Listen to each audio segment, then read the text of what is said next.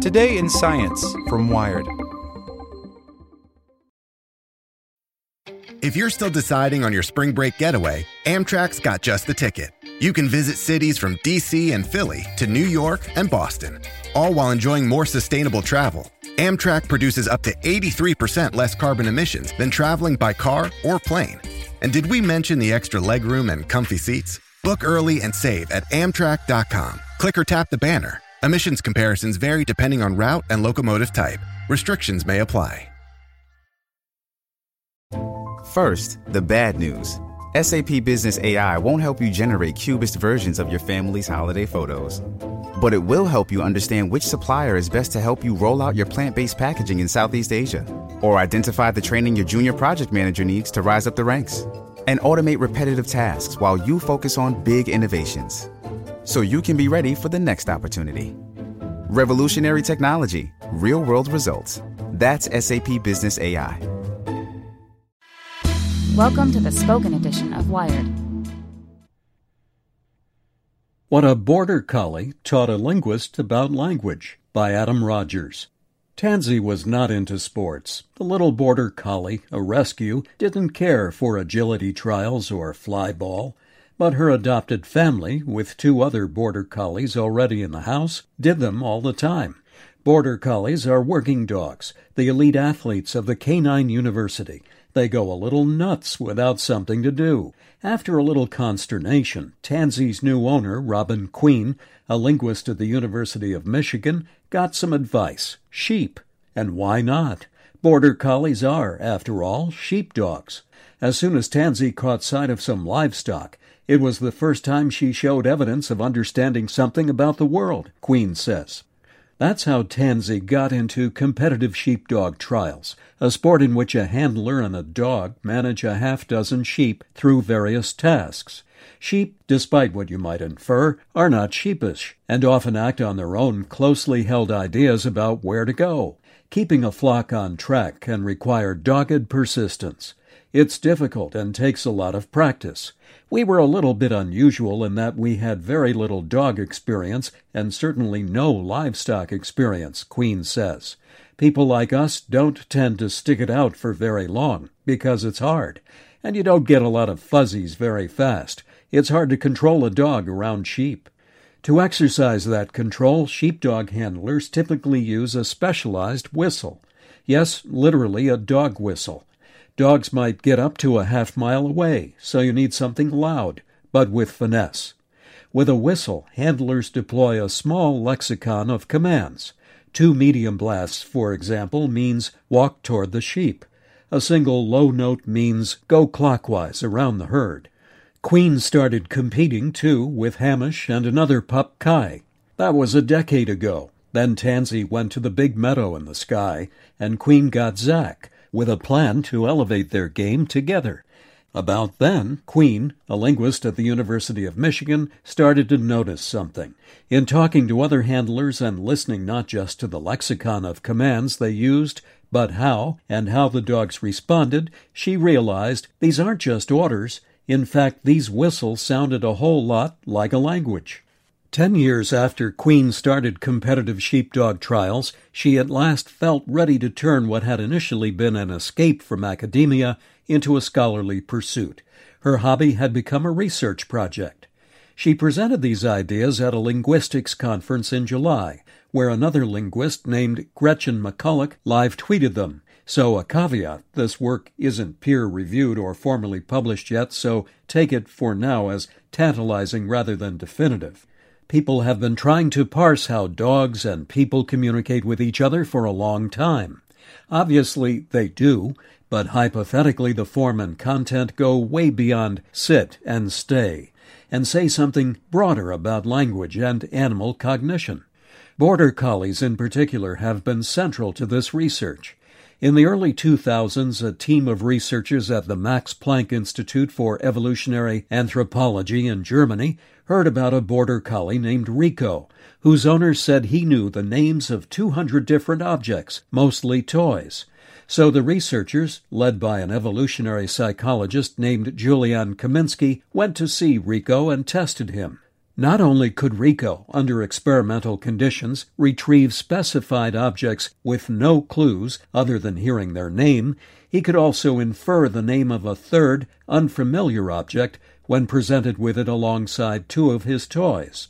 And he still remembered the name of the new object when they tested Rico again a month later. Apparently, Rico's extensive experience with acquiring the names of objects allowed him to establish the rule that things can have names, Kaminski's team wrote. Consequently, he was able to deduce the referent of a new word on the basis of the principle of exclusion. The dog was, it seemed, performing what developmental psychologists call fast mapping, figuring out the names of new things with the speed and acumen of a three year old human child.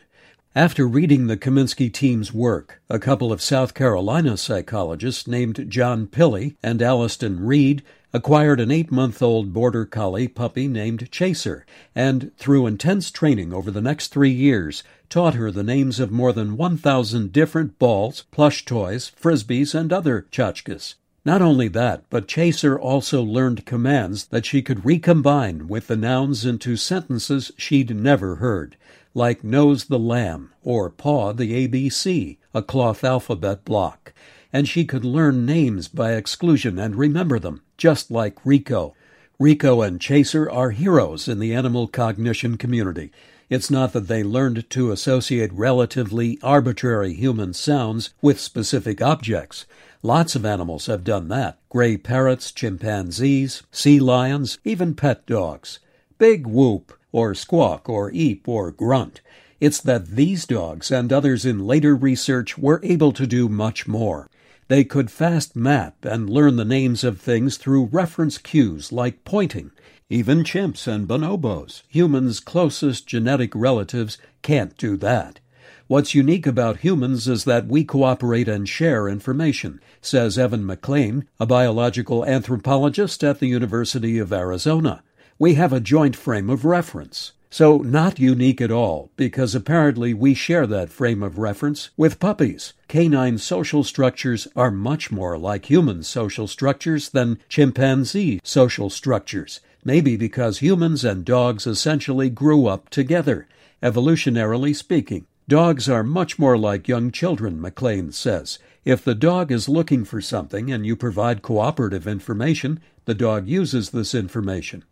Cooperation leading to the development of language is one of the leading hypotheses for what makes human beings unique among the animals, except not so unique because dogs can cooperate with us.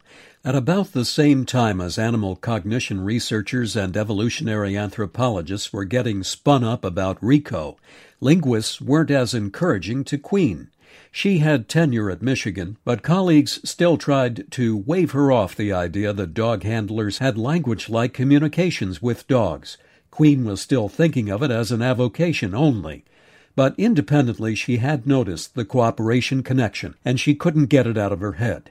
As she writes in her presentation notes, dogs make it easier for people to handle livestock, and people make the dogs' jobs easier with a flexible communication system. We help each other. This is most especially apparent, Queen writes, in the whistles shepherds use to help their dogs do their job. The lexicon, the words available for use, is small, maybe a dozen commands, but Queen says the whistles have what are called sign relations.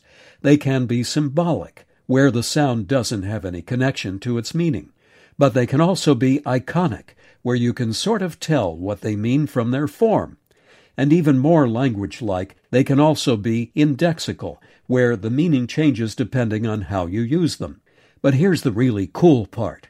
Shepherds vary the whistle's rhythms, pitches, speed, and volume, and each of those variations provides different kinds of information about what the dog should do, Queen says.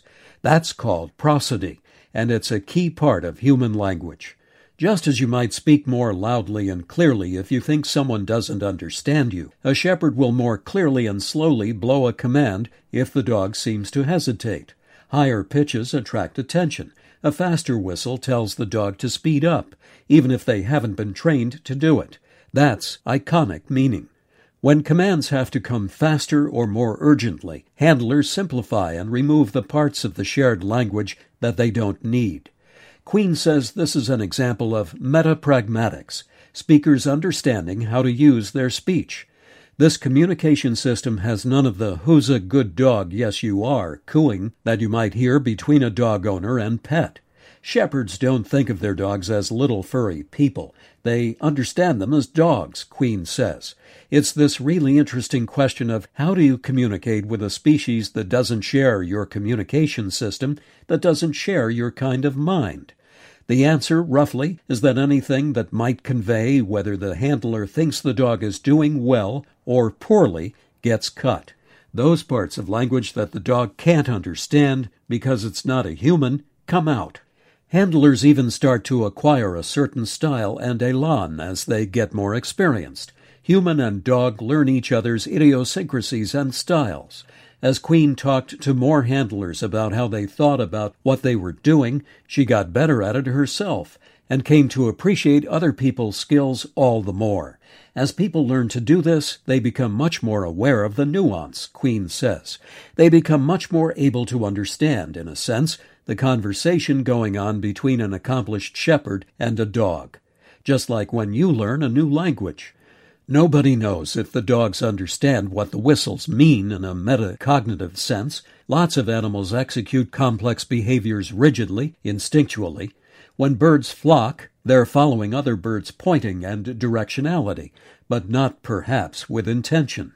The collective behavior is an emergent property, a dog bred to point at prey orients toward it almost reflexively, but doesn't use the same behavior to merely indicate objects of interest like a favorite toy back home. There are all these things that animals do that are rigid, computer like. What's special about cognition is that it's flexible, MacLean says. There are lots of examples of animals that have seemingly complex behaviors, and you do one teeny thing to change the situation, and the whole thing falls apart. Queen says that handlers often impute emotional or cognitive significance to their dog's actions when they're working the herd. They're being good, or they know they're misbehaving, or they want to help. Presumptions about what the dog is thinking, says Alexandra Horowitz, a researcher at Barnard who studies dog cognition and olfaction, sound exactly like the kind of attributions made by companion dog owners and haven't been subjected to real empirical scrutiny. On the other hand, we humans read each other's behaviors and impute emotional and cognitive content to it all the time. A shared communication system helps us confirm, sometimes, our intuitions about the meaning of those behaviors, but it doesn't always work. One thing nobody disputes even the smartest border collie doesn't talk back. Dogs are flexible at interpreting these signals from humans, but they don't seem to be as flexible for producing them, MacLean says. A skilled herder can read the dog's signals, and maybe that's the dog communicating back, but there's a lot we don't know about that system. From the dog's perspective, is this intentional communication? Is the dog trying to convey information flexibly to the person, or is the person just really good at reading the dog's behavior? Sometimes during a sheepdog trial, in the midst of competition, a dog hears a command and comes up short, stopping suddenly, ears pricking up, maybe even looking back at the shepherd. Usually the handler interprets that as surprise, as the dog suggesting that maybe the handler messed up. Is that really what you meant?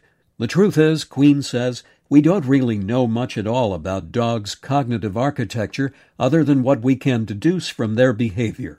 That's why the cooperative aspect of all this is so important, maybe even the key to how language and cognition evolve. Dog domestication probably goes back at least 15,000 years, but the breeds most familiar today are only a few hundred years old at most, and not all of them have shown the um, cognitive ability of a border collie. Yorkshire Terriers, for example, failed most of the same skill acquisition tests. But flip that around. Human breeders were able to activate a phenotype for language or linguistic understanding in just a couple centuries. Sure, maybe it was an accident. They were breeding for temperament or skills, and linguistic ability essentially came along for the genetic ride. But still, Like, holy shit, this core component of what makes humans special, we can bring it about in the blink of an eye, evolutionarily, MacLean says. If you can imagine a cognitive linguistic bond with one non human species, you can imagine it perhaps with others. Octopuses, let's say, or crows and ravens, all famously intelligent in weird non human ways. So it should be easy to further imagine communicating at a high signal rate with some other human, even one who doesn't think about things the way you do. It's worth it. It's worth figuring out how we all talk to each other. Queen and her partner now manage a small farm with livestock. She's hoping her newest dog, Scout, will be ready for sheepdog competition in about a year, and only slightly regretful that she still relies on a mechanical whistle instead of using her fingers like some of the old pros do. Honestly, it's like magic. When it works well, it's like nothing I've ever experienced, she says. When you and the dog are working as a team, it's just glorious. Actual communication, cooperating in service of a greater objective. A lot of shepherds refer to it as grace, Queen says. Like it is the epitome of grace. If you like this podcast, can we recommend another one? It's called Big Picture Science. You can hear it wherever you get your podcasts, and its name tells part of the story the big picture questions and the most interesting research in science. Seth and I are the hosts. Seth is a scientist. I am Molly, and I'm a science journalist. And we talk to people smarter than us, and we have fun along the way. The show is called Big Picture Science, and as Seth said, you can hear it wherever you get your podcasts.